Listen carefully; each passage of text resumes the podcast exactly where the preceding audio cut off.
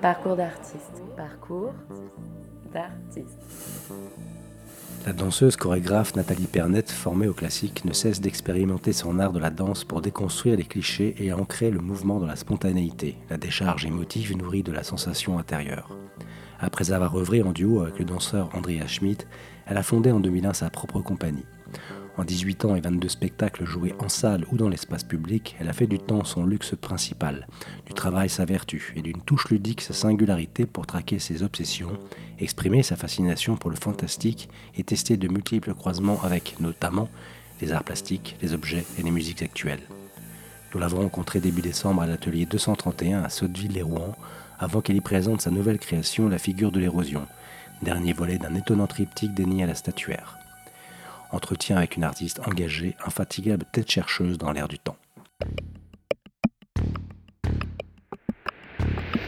Si elle a été souvent au sabbat et assemblée des sorcières, combien de fois la semaine? Comment elle s'y transporte, si c'est son amoureux qui la porte, et en quelle forme il est, si en homme ou en bête, et en quelle bête?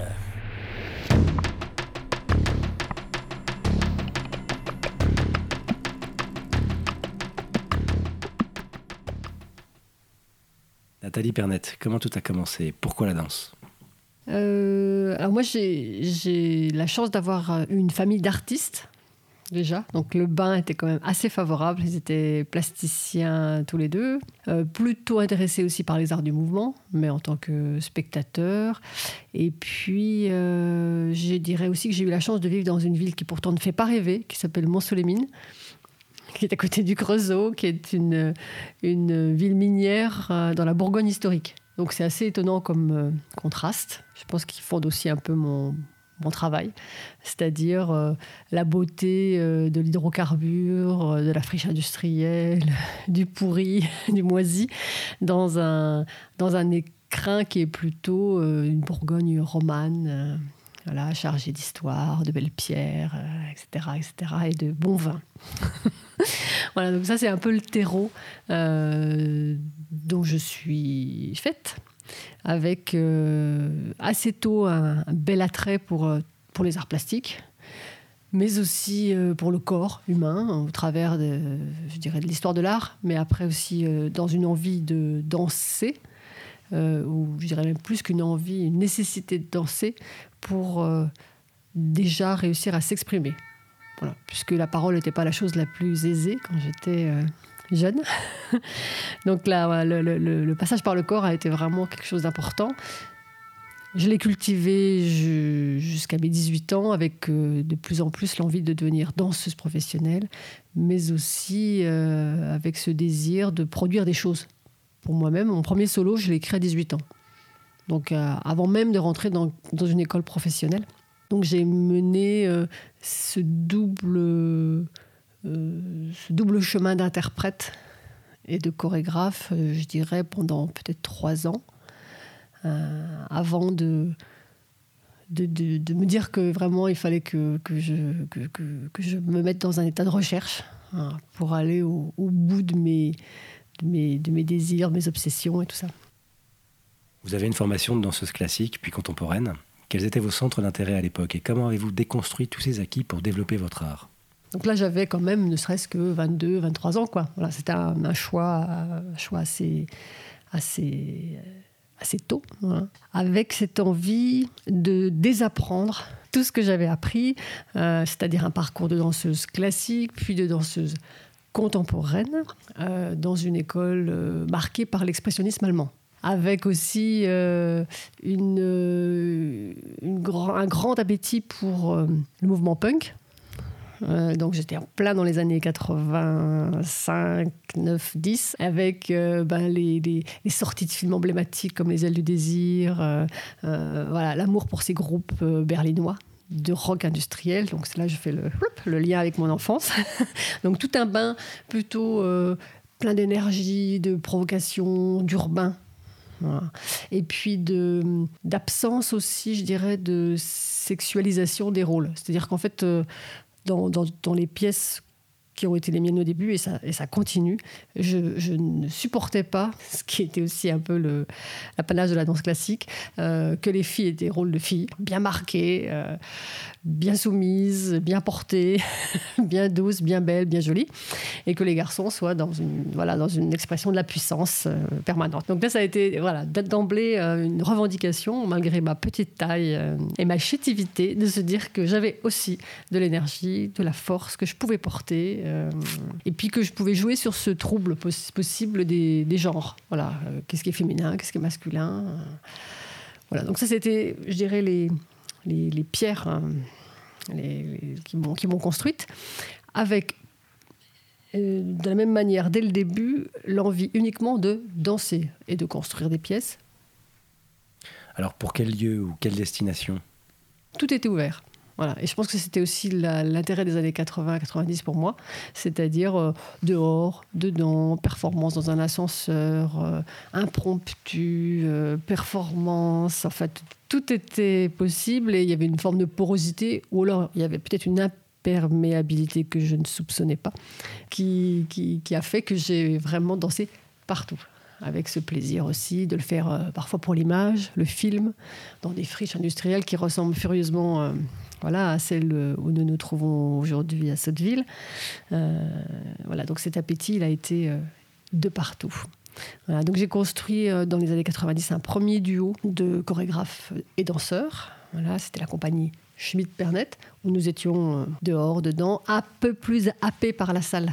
Dans les années 2000, euh, voilà, par, une demande aussi constante et croissante des théâtres de nous accueillir et de nous produire. Et puis je me suis ensuite installée à Besançon, voilà, donc qui est une ville euh, du Grand Est, en tout cas de, l'Est de la France, Euh, une belle ville mais environnée de campagne, voilà, où la place de la danse, que ce soit d'ailleurs en ville ou à la campagne, est peu importante.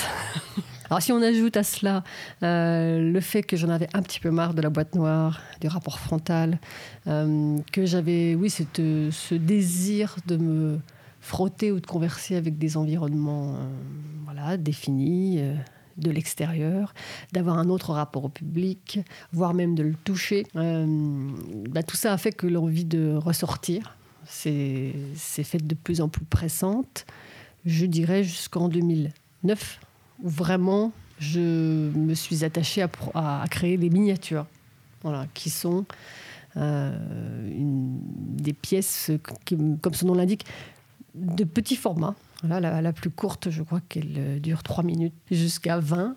Voilà, euh, et qui me permettait enfin de faire aussi ce qui n'était pas possible en théâtre, c'est-à-dire des pièces. On n'est pas obligé de s'étaler pendant une heure. Euh, de tout petits espaces, de- d'entrer dans la miniaturisation de la danse, qui était déjà mon, fer de lance, mais qu'il fallait que, voilà, que j'aille au bout de, cette euh, idée. Et puis de, ce, de cette immense ouverture qui a été, enfin, qui a été je dirais, la- le, le nouveau rapport au public et puis le nouveau rapport aux espaces. Voilà. Et à partir de là, je n'ai cessé d'être dedans, dehors, et d'avoir ce plaisir de changer d'air, pour le coup, euh, d'imaginer des projets qui ne sont destinés qu'à l'intérieur ou à l'extérieur, mais jamais euh, une sorte de glissement de l'un à l'autre, même si parfois des thématiques m'ont euh, happé pendant trois ou quatre ans et ont donné naissance à plusieurs chorégraphies, parfois pour le plateau ou pour le dehors. Mais ça a été l'occasion de creuser. Voilà. Vous avez beaucoup expérimenté dans les espaces publics, dans la ville. Il y a eu les, les fameux ascenseurs, ça c'était quand dans les. J'ai adoré euh, faire ça, parce que c'est très surprenant pour le public, euh, tout à coup, d'être euh, environné par. ou de découvrir un tas de corps au fond d'un ascenseur. Après, on a, on a, on a œuvré sur des places publiques, voilà, où le passant était, voilà, était présent, rue piétonne, euh, les piscines. aussi. euh, alors, à l'heure de fermeture, enfin, ça, c'est des choses qu'on va aussi peut-être prolonger, mais dans quelques années, euh, ce travail sur l'eau et donc sur euh, la mémoire de l'eau et, et donc, du coup, investir aussi ces piscines qui sont des lieux publics. Donc, ça, je dirais que ce sont les endroits les plus étonnants. Voilà, qu'on a pu visiter, en tout cas de mémoire. euh, voilà. Et j'aurais aussi adoré, euh, par exemple, danser dans les Galeries Lafayette la nuit. Parce que finalement, il y a une autre question qu'on peut se poser, c'est quid de l'existence d'un lieu une fois qu'il est fermé au public? Est-ce que les fantômes, ils sont présents ou pas? Voilà, donc en fait, j'essaie d'être sensible à ça, enfin, au frottement qu'il peut y avoir entre une pièce et voilà, il y a une certaine famille d'endroits. et évidemment, ça joue sur la manière dont j'adapte la pièce en question à chaque lieu.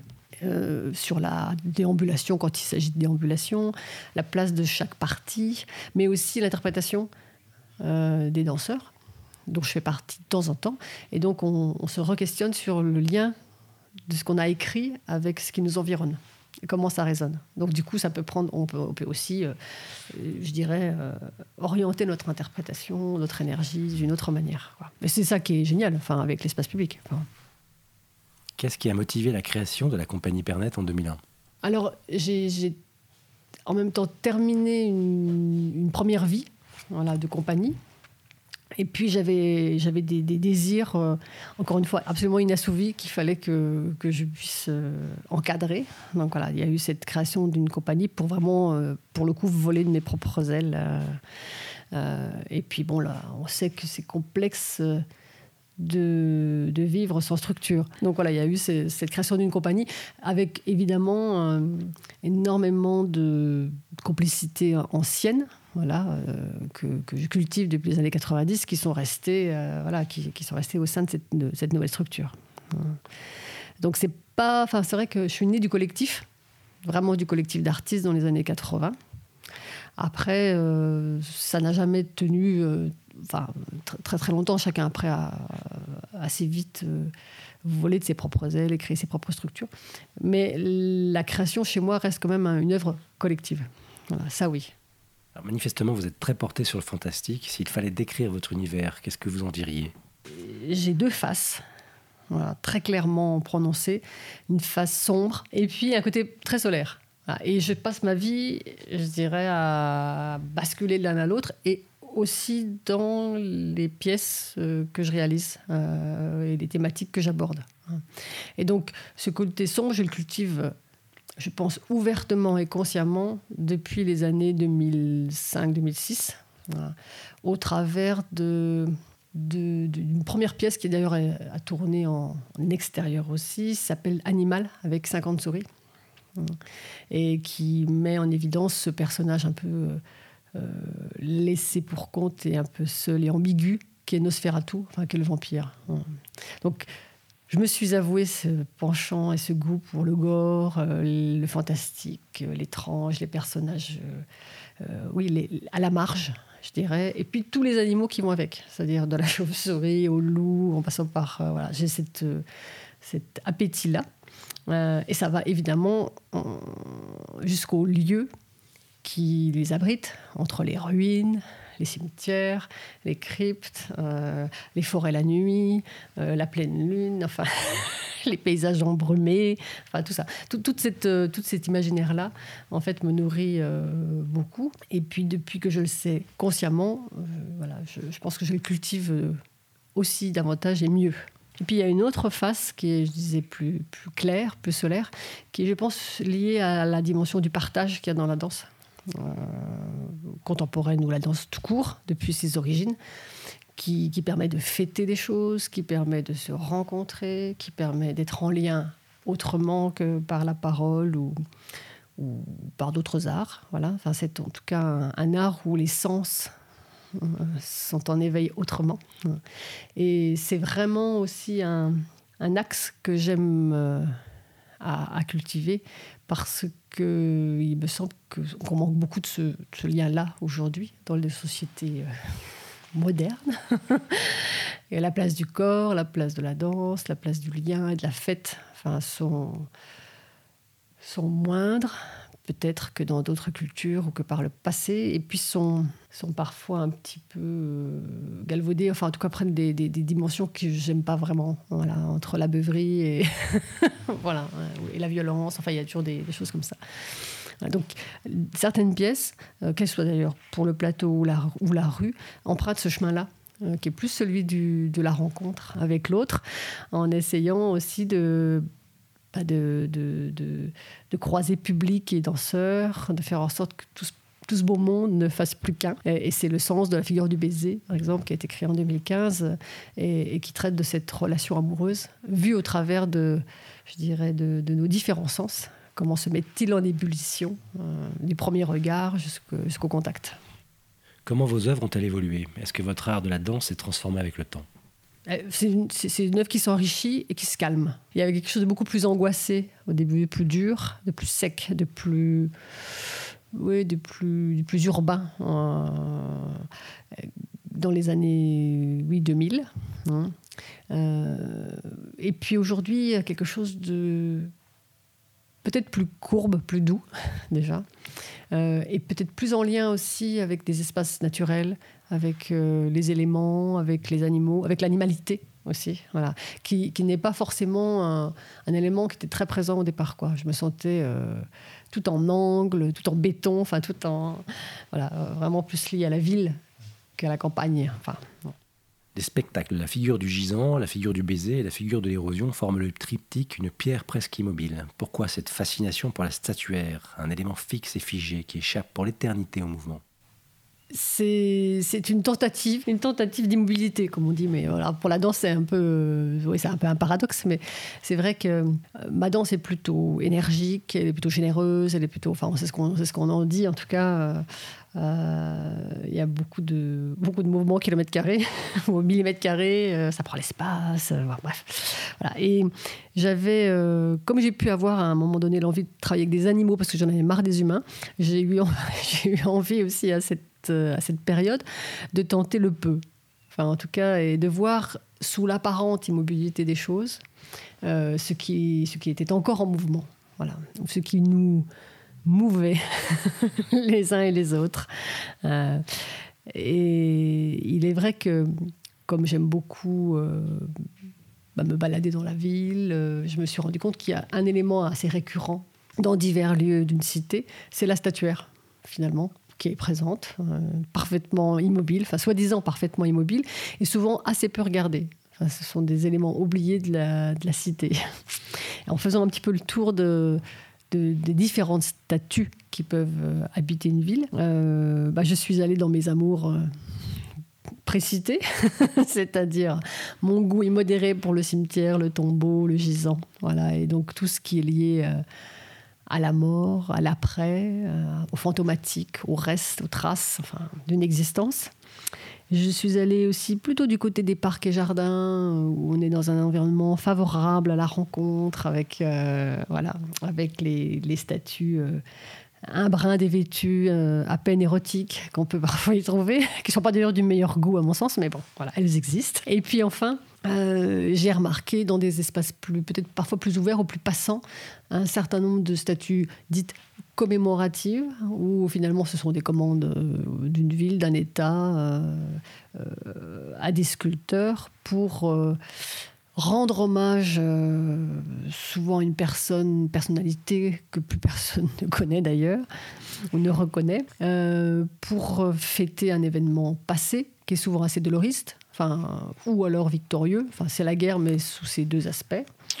Ou bien des événements liés à une ville en particulier. Je pense aux bourgeois de Calais, mais qui sont en plus euh, euh, réalisés par un sculpteur de renom. Et donc, euh, tous, ces, tous ces éléments-là, enfin, ou toutes ces statues, sont vraiment ignorés en général, sauf peut-être une journée par an euh, quand on les commémore. Et puis, le reste du temps, elles sont en plein effort, comme je dis, sous le soleil, sous la pluie, sous le vent. Euh, et je suis pourtant sûre qu'elles bougent, enfin, qu'elles s'érodent déjà, ne serait-ce que les aspects de physique et de chimie. Et puis finalement, qu'elles représentent aussi tout un tas de souvenirs que, qu'on n'a même plus euh, voilà, en tant que résident, ou à peine. Enfin, en tout cas, il mérite d'être euh, ramené à la surface. Vous mêlez beaucoup d'autres disciplines artistiques et aussi des éléments naturels à la danse. Parlez-nous de ces mélanges et de vos intentions à cet égard. Alors, c'est vrai que c'est une espèce de vaste chantier, voilà, au départ, qui, qui, qui convoque aussi énormément de documents. Et souvent, d'ailleurs, ça, c'est mes origines d'art plastique. J'ai énormément de bouquins. Enfin, en fait, dès que je commence un, comment dire, dès que j'aborde un sujet, je vais chercher partout euh, les, bouquins, et souvent des bouquins d'art, enfin vraiment avec, euh, comment on appelle ça, les beaux livres, avec un certain nombre d'images, de références, ou bien des essais quand ça existe, hein, autour du sujet. Des films, pourquoi pas aussi voilà, Qu'est-ce qui peut euh, exister euh, autour de l'érosion Ça va, ça va de, ouais, comme je disais, des, éléments liés à l'atmosphère et au climat. Hein, euh. donc toutes les sources, voilà, je les convoque, je les convoque, je les convoque.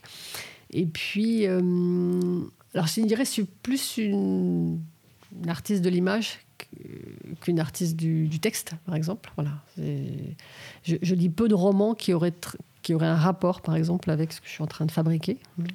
Et puis après, il y a énormément d'éléments sonores aussi. Et, bon, ma complicité aussi avec un compositeur depuis 30 ans maintenant favorise cette espèce de bouillonnement qui est là dès le début des répétitions, où je me fais une sorte de playlist énorme de tout ce que je crois entendre dans cette pièce que je suis en train de construire.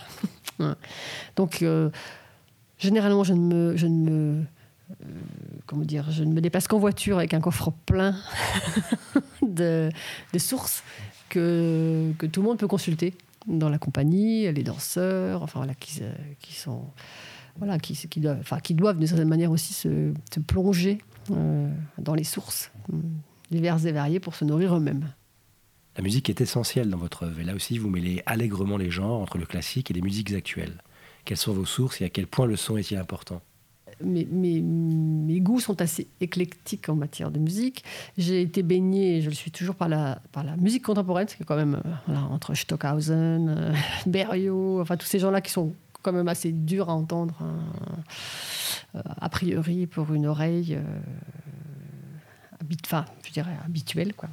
Et puis, mon passage par le rock industriel allemand a favorisé aussi un goût pour ce qu'on appelle la musique bruitiste c'est-à-dire un goût pour la matière du son, comme la matière de la danse d'ailleurs, euh, du corps. Donc avec euh, Franck Gervais, le compositeur, passe, enfin, je pense que ça fait partie de notre notre fond de fond de notre fond de commerce. Enfin, la, chose qui nous réunit, c'est ce goût-là pour le son euh, qui une fois qu'il a été attrapé, peut être composé, recomposé, décomposé euh, de mille manières. Et puis, euh, il y a un autre attrait pour la musique euh, classique, effectivement. Donc, j'ai la chance aussi d'avoir un compagnon qui a une immense culture musicale et qui, quand je pose une hypothèse, une question, va aller fouiller dans tous les recoins de la composition hein, euh, dite classique, et qui permet de ramener à la surface comme ça aussi un certain nombre de, de propositions avec lesquelles on, s'amuse. Euh, euh, avec Franck, voilà.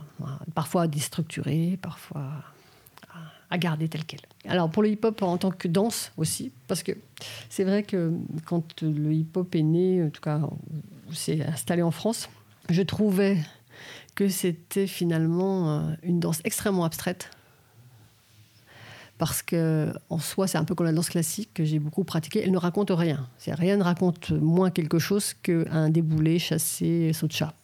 C'est juste parce qu'on a un tutu et une couronne que ça raconte une princesse, mais la danse elle-même ne raconte pas ça.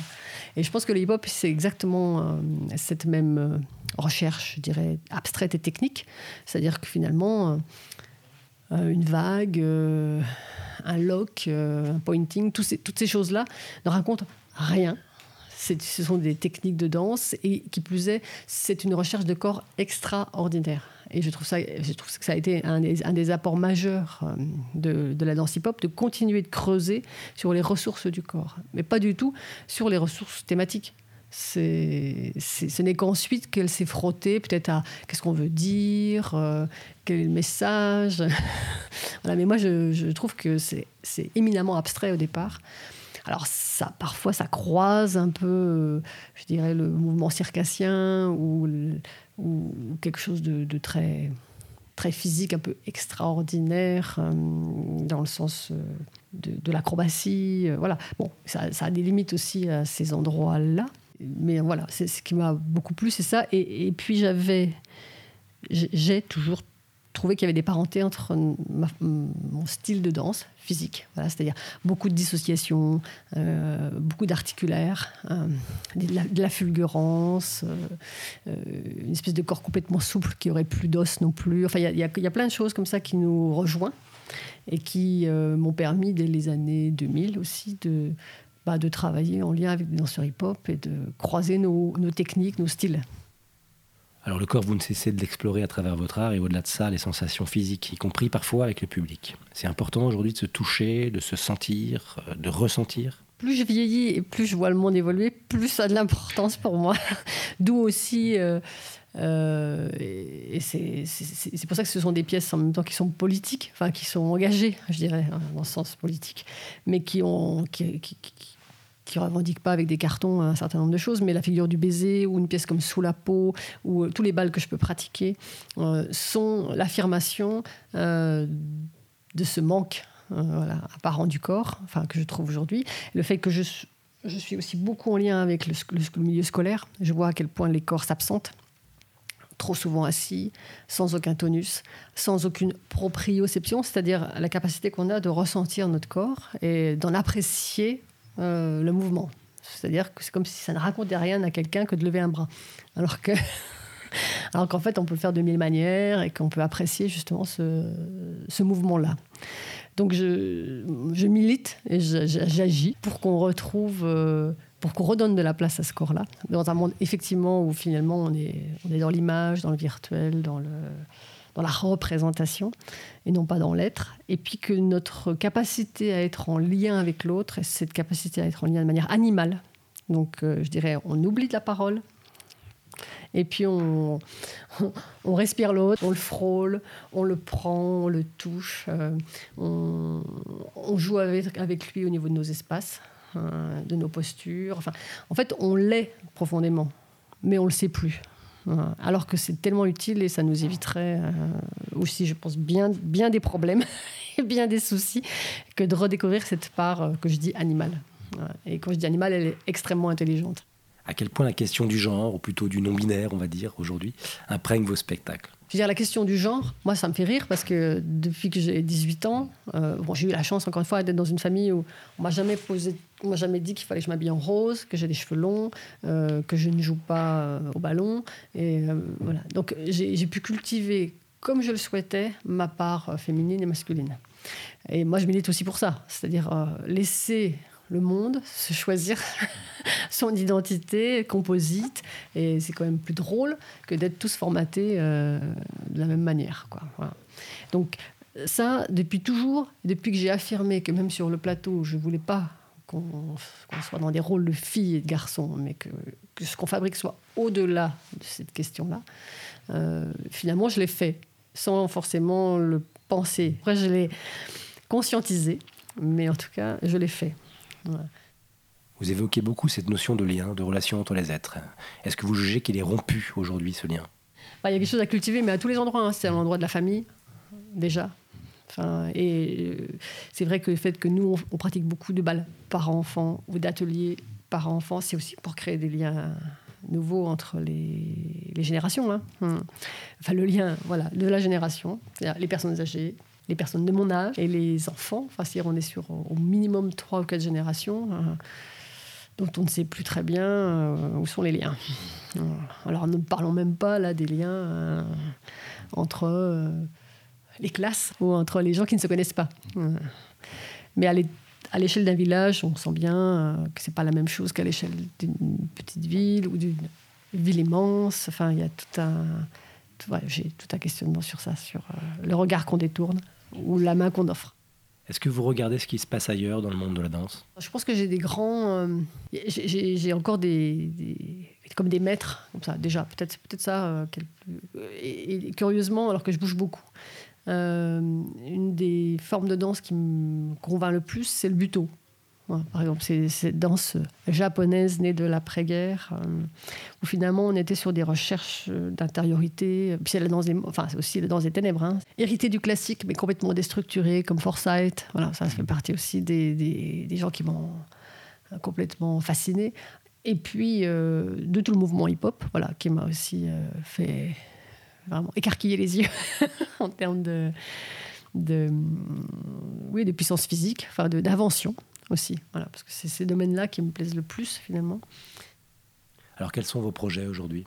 Moi, je vais entamer un, long travail, je pense, je disais, sur, sur l'eau, voilà, dans, dans, les années à venir. Donc je vais, je pense, démarrer dans les années euh, allez, fin 21, 22, avec probablement plusieurs destinations différentes. Euh, peut-être un travail sur le plateau, sans eau, mais avec tout ce que voilà,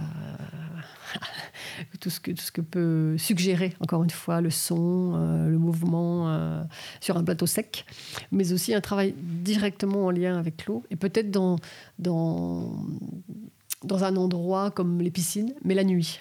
C'est-à-dire quand la nuit justement il y a plus, euh, plus d'enfants qui jouent, plus de cours de natation. comment est-ce que cette mémoire de l'eau et des eaux peut agir et comment on peut la faire vivre?